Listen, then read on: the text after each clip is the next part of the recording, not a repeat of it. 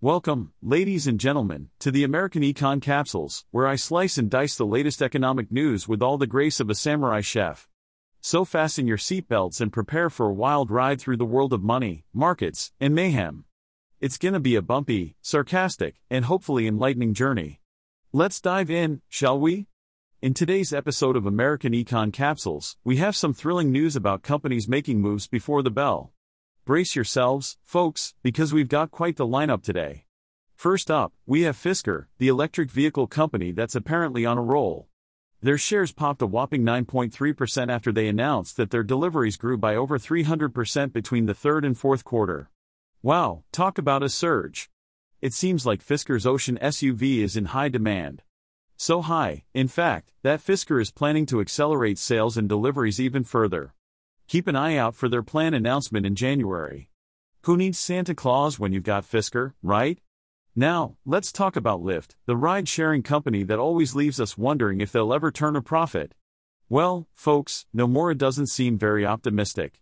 They cut their rating on Lyft to reduce from neutral, citing concerns about the company's shrinking market share and low profitability compared to its peers. Ouch, that's gotta hurt. Nomura did increase Lyft's price target, but even that seems like a consolation prize. Maybe Lyft should consider adding a clown car option to their fleet to boost profits. Moving on, we have Nvidia, the chipmaker that's always at the forefront of technological advancements. They recently announced the launch of a slower gaming chip to be sold in China. Now, before you laugh, there's a reason behind this move. Nvidia wants to comply with US export restrictions to China. Ah, yes, compliance, the most exciting word in the English language. Well done, NVIDIA, for finding a way to keep the regulators happy and the gamers entertained. Next on the list is Uber Technologies, the eternal rival of Lyft. Nomura strikes again, downgrading Uber stock to neutral from buy. But hold your horses, folks, because they did increase their target price by a whopping $3. Yes, you heard that right, a whole $3. It's like getting a coupon for a dollar off at a fancy restaurant. Thanks, Nomura, for your generous gesture. Now, let's talk about Boston Scientific, the medical device company that's making waves in the treatment of persistent atrial fibrillation. Their shares rose 1.7% after they announced the launch of a clinical trial using one of their devices. Apparently, this device has already been used in trials on other types of atrial fibrillation, and Boston Scientific expects to get FDA approval in 2024.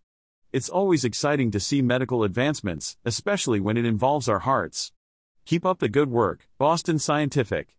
Last but not least, we have United Health, the health insurance giant that's always making headlines. This time, they've agreed to sell their Brazil unit to a private investor. The deal is expected to close in the first half of next year, and United Health has confirmed its prior adjusted earnings outlook for next year. It's a good day for United Health, but let's hope they're not just selling off pieces of the puzzle to keep the numbers looking good. And that's a wrap for today, folks.